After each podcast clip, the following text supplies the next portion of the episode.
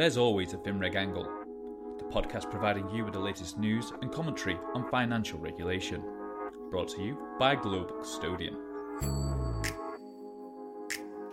Hello and welcome to the fifth episode of season four of There's Always a FinReg Angle. Wow, we are churning them out in 2023, aren't we? I'm John Watkins, editor of Global Custodian, and I'm joined virtually, as always, by a pair of FinReg experts, Sean Tuffy and Virginia O'Shea. How are you both? Good. How are you? I'm good. Good. Happy, happy. It's near the end of the week for this recording. I know. I know. Four o'clock on a Friday. Eh? Yeah. Whose idea was that? I, I, hopefully, we still bring the enthusiasm. But um, you know, I will be enthusiastic because today is the day I finally get my T plus one podcast. And if you listen to the last couple of episodes, you've known that I've been fighting for this, and um, other things just keep popping up, don't they? And then we end up chatting for thirty minutes and, and never get into it. But despite the fact we've got a couple of news items to get through today, nothing, nothing is going to stop us discussing it. But my first question of the day is whether either of you are going to be buying yourself a, a blue tick from Twitter. In fact, Sean, I'm surprised you never had one in the first place. You're a bit of a celebrity on that platform. Yeah, no, I never, I never quite made the uh, the initial cut, but uh, I absolutely am not going to pay for pay for blue check now. I mean, that's got to be the least cool thing imaginable. Like, it is. I'm trying to think of a comparison of how uncool it is, but uh, it's it's it's a bit like um, bringing the teacher a pet apple, isn't it? Uh, a pet apple. it's a bit like it's a bit like bringing the teacher a, an apple as a present, isn't it? Yeah, I, I think people are embarrassed about getting it for free, aren't they? From, from the looks of things.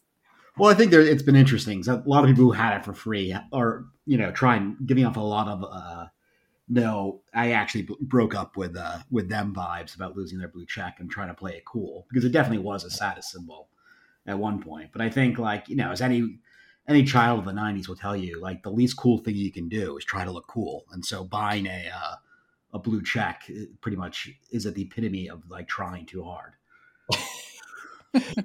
like that uh, Steve Buscemi uh, uh, gif of um, well, hello, fellow kids, in his forties. But um, but yeah, no, that's good to know. I, I figured you wouldn't be investing, but um, you know, outside of uh, the the big Twitter storm this year, uh, this week, there's been quite a lot of FinReg news. I think Virginia, we should start with the the Gary Gensler hearing, which you, you sat through four or five hours of it. Oh God Almighty! Um, yeah, it was painful to watch. In fact, I, I, I, don't, I rarely feel sorry for regulators, but I actually really felt sorry for him as he sat there being like shouted and screamed at by uh, various politicians. I mean, the last time he did it wasn't quite as bad as that. I think I, I, I get the feeling that these guys have pent up frustrations over the last eight. They said they hadn't had one with him since for eighteen months, um, but they actually hadn't requested him to be there formally, apparently. So. Oh if they hadn't requested him, it wasn't his fault to some extent. So, like, I don't know.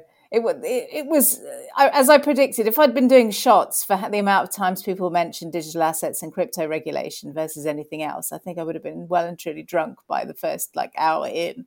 To be fair, that that was what they seemed to focus on, despite the fact we've got sort of how many other sort of forty odd um, different proposals on the table from the SEC. Everyone was fixated on the digital asset aspect yeah. or arguing about ESG. Pretty much that was the, that was sort of the content of the, the the whole time.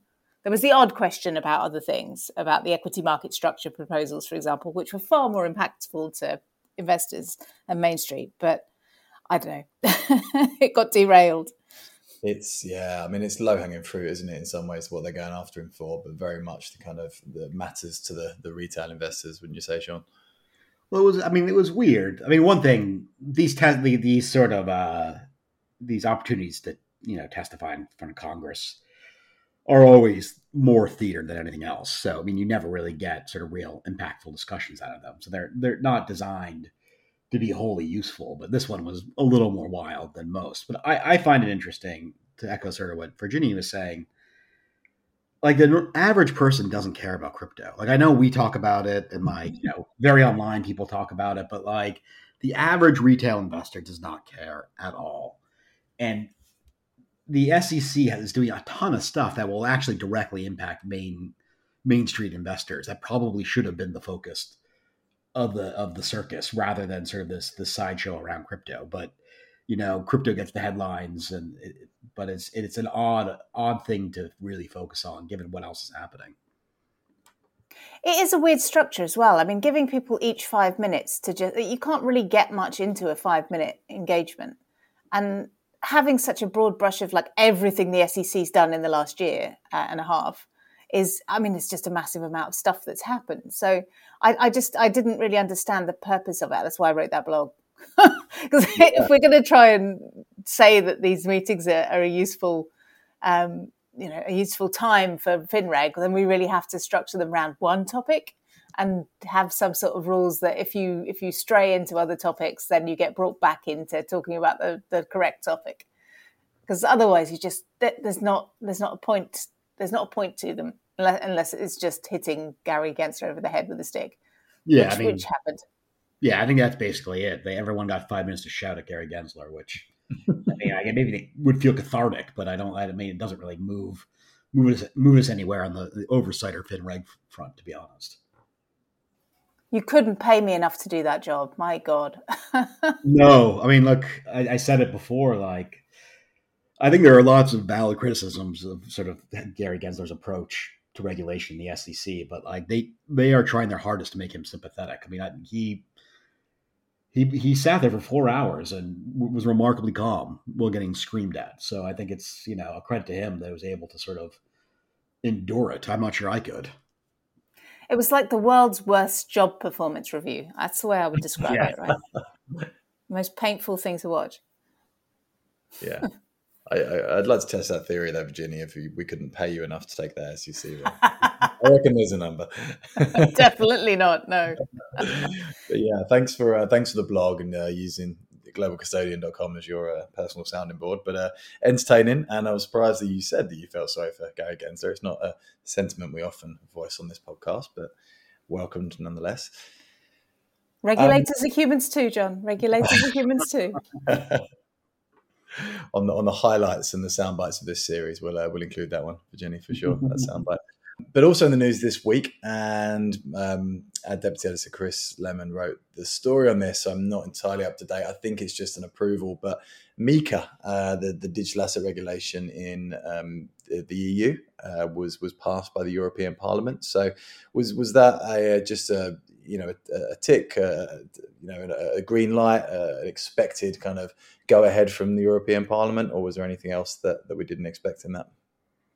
No, that I mean, it was a widely expected sort of seal of approval. I, I think um, it had been delayed a little bit, and the official explanation is that it took a while to get all the the text translated into all the official EU languages.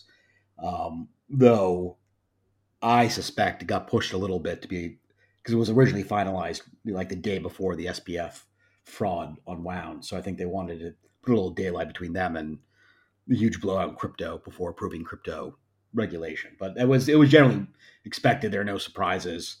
Um, so all things being equal, it will come in in July, and there's about 12 to 18 months of sort of transition time for it to come fully in force. And I think for the, I mean, it's initially been well received by the crypto gang, though they've never really dealt with EU regulations. So I think they're going to have a fun time experiencing the sort of level two regulatory technical standards process, which is where the real mm-hmm. meat of any EU regulation comes in. As ESMA was quick to say that, yeah, the, the level one text is out, but yeah, we've got a lot of work ahead of us. They actually tweeted about it, and they're right. I mean, the regulatory, regulatory technical standards always have they always take a while and they often come out late and you know quite close to implementation timelines and they are usually painful. So much like as I, I, compared it to an ikea manual. They, they're hard to interpret and sometimes confusing. Yeah. So i think it will be interesting i mean over the next year to track sort of how those progress and how if when we're doing you know this this podcast a year from now if the crypto industry is as enthusiastic for MiCA as they are at the moment, I think remains to be seen. So finally, T plus one. We've we've had the announcement from the SEC. We've had some time to tune into countless webinars, other podcasts, listen to DTCC briefings. Uh, I'm sure most of you have read my 5,000 word feature uh, that I that I put out this week. Actually, I was going to put at the end, uh, you know, if anyone's finished this article, actually, we'll buy you a drink and see if uh, anyone took me up on it. But it's nice that we can actually have a, a, a follow up on it ourselves, and you know, respectively, free of of kind of uh, you know being on on a recording or a webinar hosted by someone with a with a bit more kind of skin in the game. So we've talked about the benefits, the positives that can come with T plus one. I, I think that's kind of in the past now. But Ginny, maybe I can start with you. But how heavy is this lift for the industry? I mean, we, have kind of outlined the challenges in you know various things like securities lending, FX, corporate actions, but in terms of the challenge ahead, just how kind of daunting is it for for the entire industry? Well, I mean, I think just because it, it touches so many different functions and bits of your middle and back office, and most of those those functions are under resourced at the moment. That's one of the biggest issues, right? We've had lots of job cuts, so people are really struggling.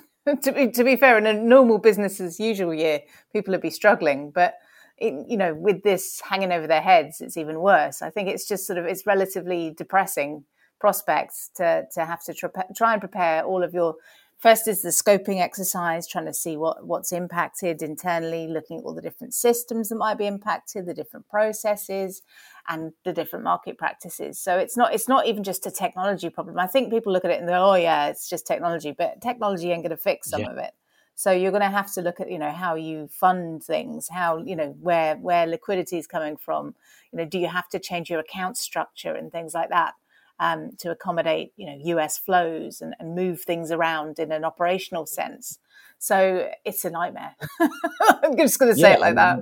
I don't think being kind of doomsday scenario about it. It's just just a reality, isn't it? And I think someone and some people have to take a stand and really outline this stuff. And you know, not all heroes wear capes. We can be those those people.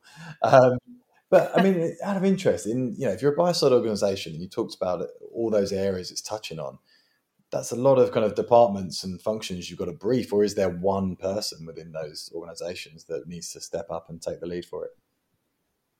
No, that's what that's part of the problem, and, as well, it's not a compliance problem. Often with these things, they get pushed onto compliance teams, and it's easy resort to do that. Or you know, you had you, you focus on you know someone in ops that gets sort of the the the short end of the stick and has to run the project, but I think because it touches so many areas, that's where you have uh, coordination as well internally is, is a bit of a nightmare. So, you know, thinking about FX, thinking about um, asset servicing, you know, corporate actions processing, um, I mean, all of the things that no one wants to spend on, uh, and no one, you know, everyone that's, you know, we're in proxy season at the moment, so corporate actions teams are really stressed at the moment anyway. So thinking about this is going to be the straw that breaks the camel's back, probably. But um, I, I'd say that's one of the challenges is that, you know, as I say, business as usual is hard enough.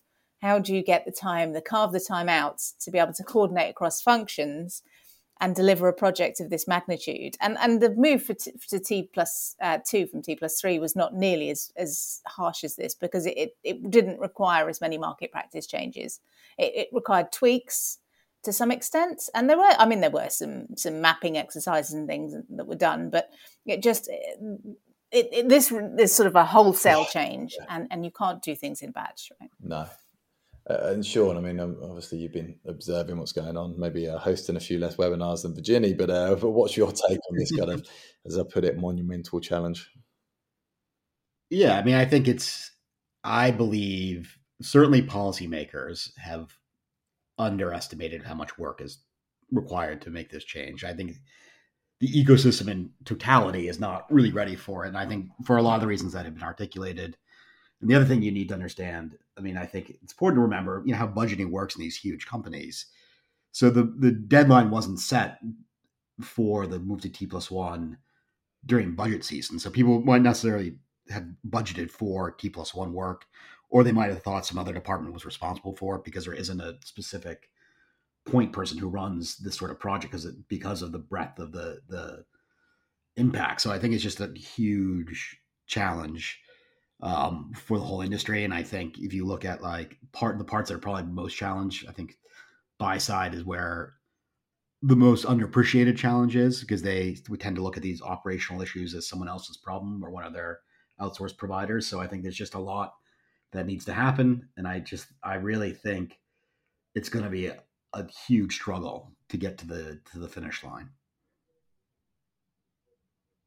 Yeah. So, and obviously, we're we're outlining this, and I, I guess you know it's going to land at, at, the SEC's feet to kind of analyze this and, and make a decision. But yeah, Virginia, what? How how do they get a, a view of this? How do they make a decision nearer the time about whether the industry's ready? You know, what's their kind of ability to see everyone's readiness? And you know, they didn't talk about a lot of these problems in that in that uh, most recent hearing where they approved this.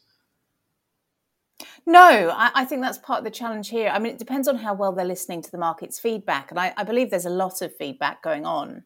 Um, obviously, maybe there are some louder voices there that are very pro moving um, quicker rather than later. So um, it, it, it's sort of, you know, the, the old lobbying um, stick in, in, in, uh, in Capitol Hill and, and uh, trying, trying to sort of weed out the smaller smaller firm impact and the impact on the US economy is one thing that they have to think about as well. I mean, cross border flows could be negatively impacted by this. It could be bad for the US economy at a time when the US economy is tipping into recession. Um, so again, this is something that they should be bearing in mind. Hopefully, they will be thinking about these, you know, further steps forward. That you know, it's an international impact. It's not just a US domestic impact. Um, they didn't think about Canada much. I've said this before, yeah. but like honestly, they're their neighbours. They didn't think about you know it being on a bank holiday in Canada. So uh, maybe they need to, to take a step back and think about uh, or have some lobbying from European regulators as well or European entities. I'm sure they you know there's there's voices being raised, but whether they listen or not is the biggest issue here, right?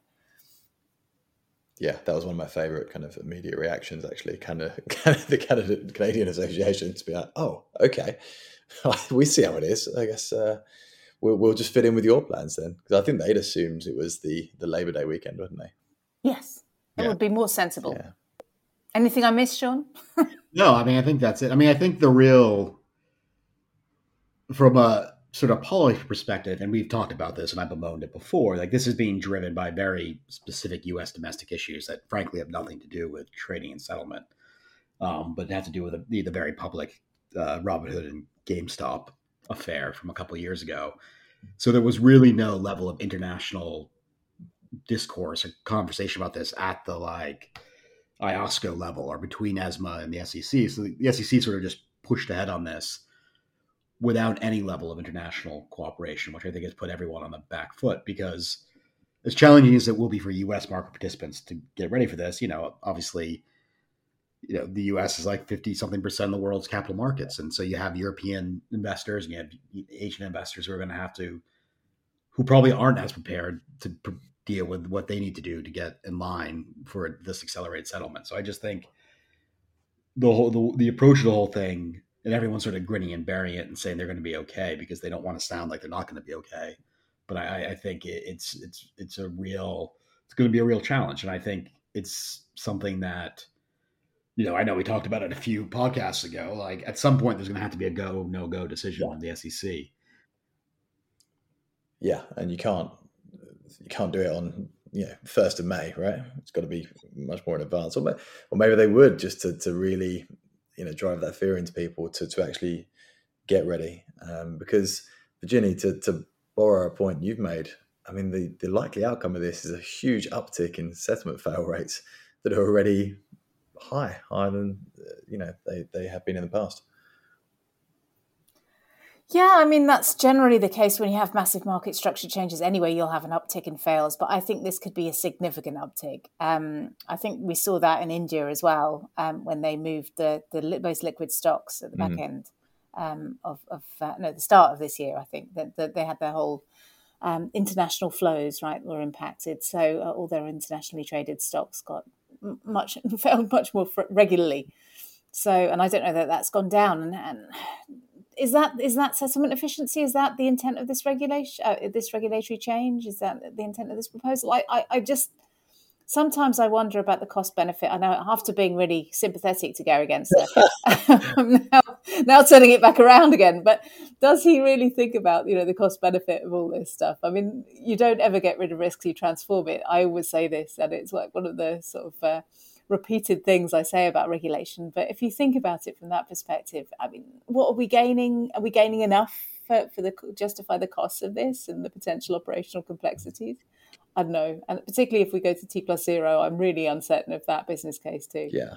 Yeah, I think what's sort of been lost, which I think in this conversation, is that when everyone went to T plus two a few years ago, you know, DTCC had papers on like the next steps, and they all said, yeah, we could go to T plus one maybe T plus zero, but like, what's the point? I mean, more or less, like, they, like it's possible we could do it, and they all basically said like, but we need some time to bed this down and do it in a coordinated me- method. But none of the papers said that like it's going to be, you know, a huge gain in productivity or efficiency to move to T plus one or T plus zero. They all sort of stated that T plus, at T plus two markets were in a good place. So there was no real all the work that had been done before didn't point to any sort of huge victory for making this step.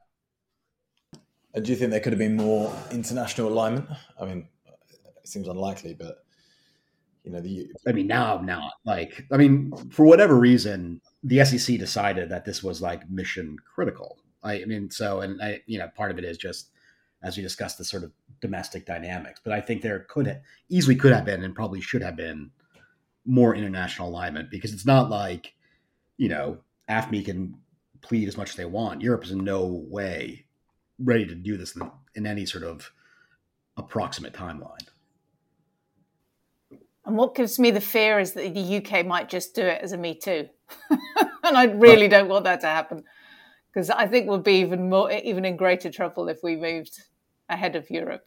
I just think it's a, it's a dangerous precedent for us to be considering it, but that's just me. Yeah, no, I think, and I think you're right to fear. I think it's a reasonable concern that the UK will see try to do it before Europe as some sort of like Brexit victory. Honestly, to sort of make so they could claim our market's now efficient because we're out of the EU. So I think I think that is a real concern for market participants. Mm.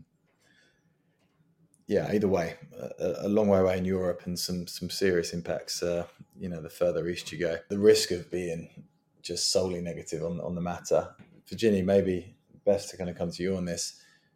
What, what are your tips for, for optimum readiness and the steps that people can take? You know, over the next, or let's say for the rest of 2023.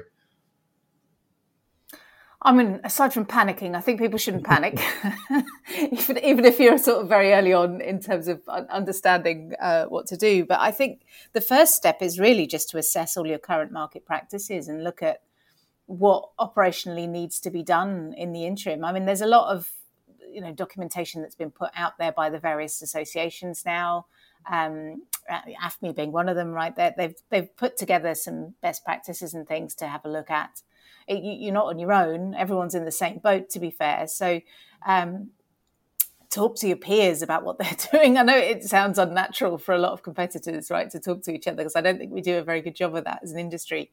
But sometimes that's the best way to approach it. See how they're approaching it and see how your client talk to your clients as well because they're just as impacted, right? Those communication flows with those clients are going to be severely impacted, um, and you'll have to change protocols. Make sure that they're aware of what's going on as well.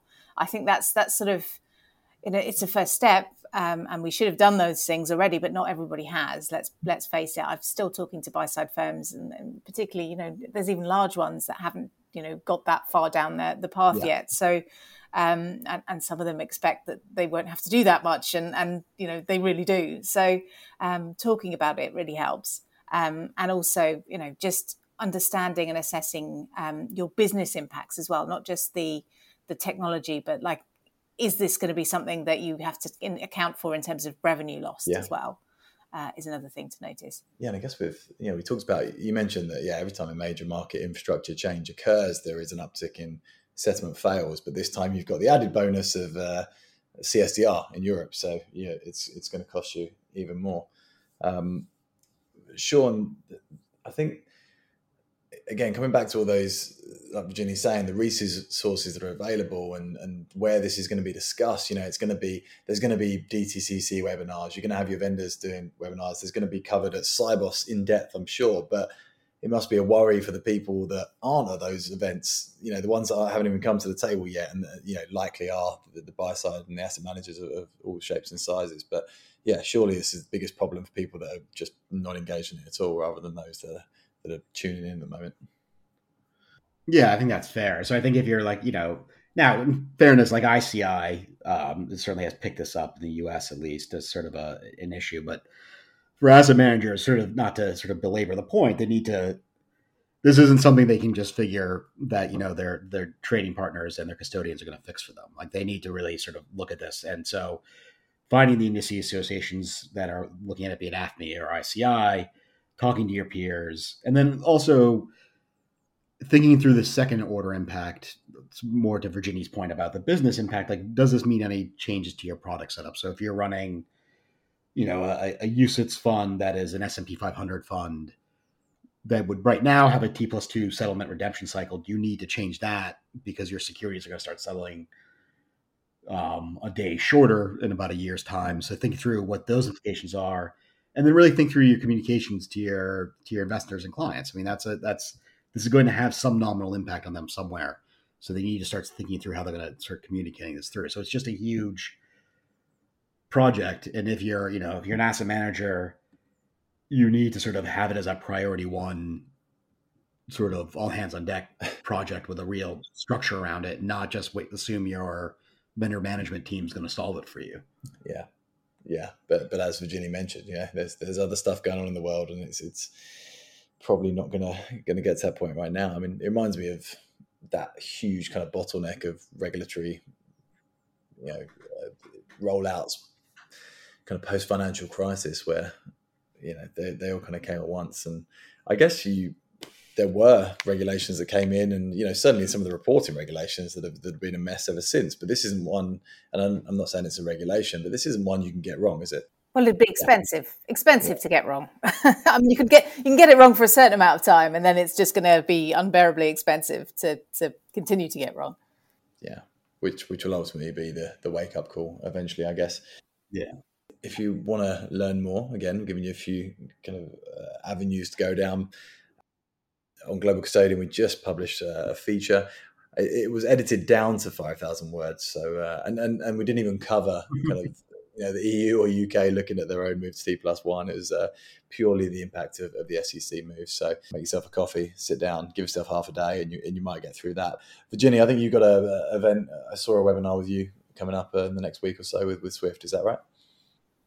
Yes, yes, we're doing like a LinkedIn Live um, thing on, on T plus one. So listening to that one. It's on. I can't remember. You can re- listen to the recording. It'll. I'm sure there'll be links to it as well if you miss it. But uh, yeah, that's coming up. And I've also done lots of research on it, so I'm sure you'll find my stats if you go to fintechfirebrand.com. Any any standout figures from your from your research that you'd like to share? Um, I don't remember any. So, eighty-one percent of um, of the U.S. Uh, no North American sell side firms have systems that are significantly out of date or largely manual um, processes uh, within this space that, that, that are going to have to really step up their game. So that I mean that's that sort of gives you the the, the magnitude of yeah. it. Sorry to put you on the spot there. I'm glad you actually did have that number just to that's all right. Just pull it out of the hat. Very interesting. Good. Um, well, fantastic. And thanks so much for, for you both um, to, to, talk about this today. I, as I said, I know it's been a few weeks, but it's given us some time to, to kind of gather our thoughts and see what everyone else is saying and then try to fill in the gaps. So, um, look, I'm sure this won't be the last T plus one podcast we do in this series, but uh, but this is a, a, good way to kick it off. So thanks very much to you both for your thoughts today. Um, Sean, where can we find your other musings? As always, follow me on Twitter at smtuffy or uh, FinReg memes on Instagram. Okay, new plug there. Nice. Um, Virginie, uh, outside of T plus one and um, uh, the, the, webinar you mentioned, what else are you working on at the moment?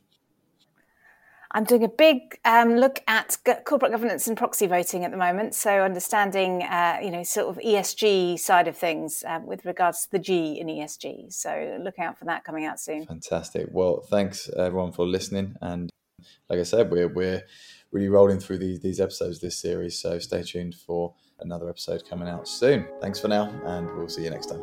You were listening to There's Always a FinReg Angle podcast from Global Custodian. Stream on Google and Apple Podcasts, Spotify, or catch up wherever you get your podcasts from.